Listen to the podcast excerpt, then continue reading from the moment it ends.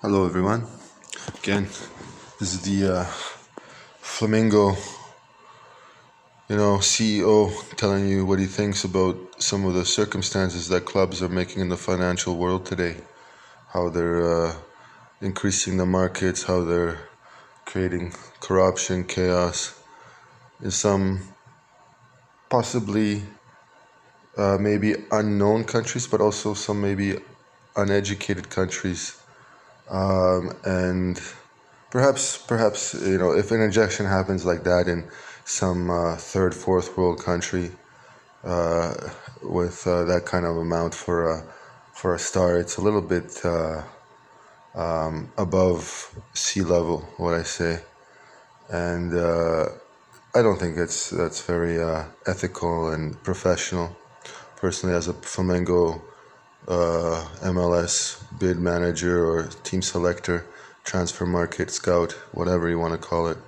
I think it's a little bit, uh, you know, a little bit wild. You know, simple, simple, simple facts is that low. There's so many low-income people in the world today, and uh, the majority of them uh, are very poor.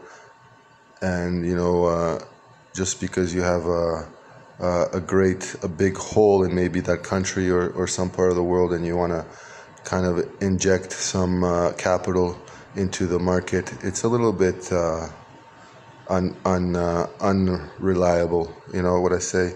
It's better to just create some uh, market system, financial market system in a country to uh, to keep the levels, you know, sane. You know, sane. So there's not too many buyers and sellers of of bad bad stuff, you know. So just to let you know, I wasn't too impressed with that uh, that that signing, uh, and especially it was late.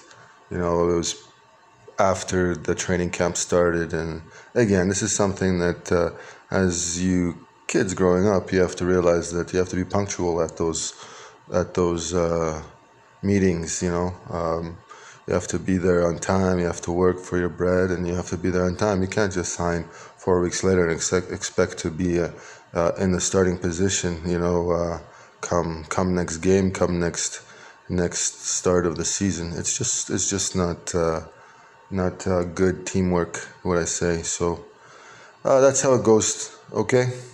First on the pitch should always receive respect from his or her teammates and uh, if if that's the case, that that guy's first on the pitch today, uh, it's a little bit funny too.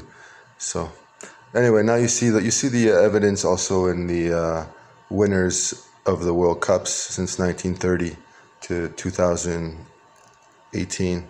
You see the uh, the mentality of the winning teams and the winning countries, and uh, you know you may think it's a third place game, and uh, it's just uh, a beer beer bong show, but to tell you the truth, it's not their mentality at all. It's it's their their their mentality is to go home with a medal.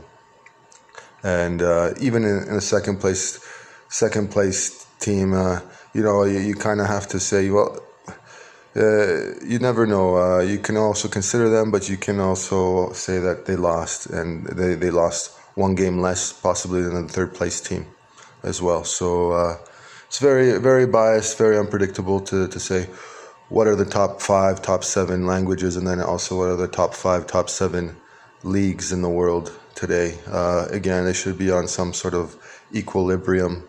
Again, there's different populations in each country, uh, lots of talent all over the world, and uh, it's it's hard to meet all the players' needs and wants, and then obviously the families' needs and wants, and and their languages and so on and so forth. So have to realize that uh, you know um, there's there's a lot of uh, a lot of uh, problems in the world and a lot of mis misconceptions. So uh, there you go. That's that's the knowledge and wisdom you hear for today.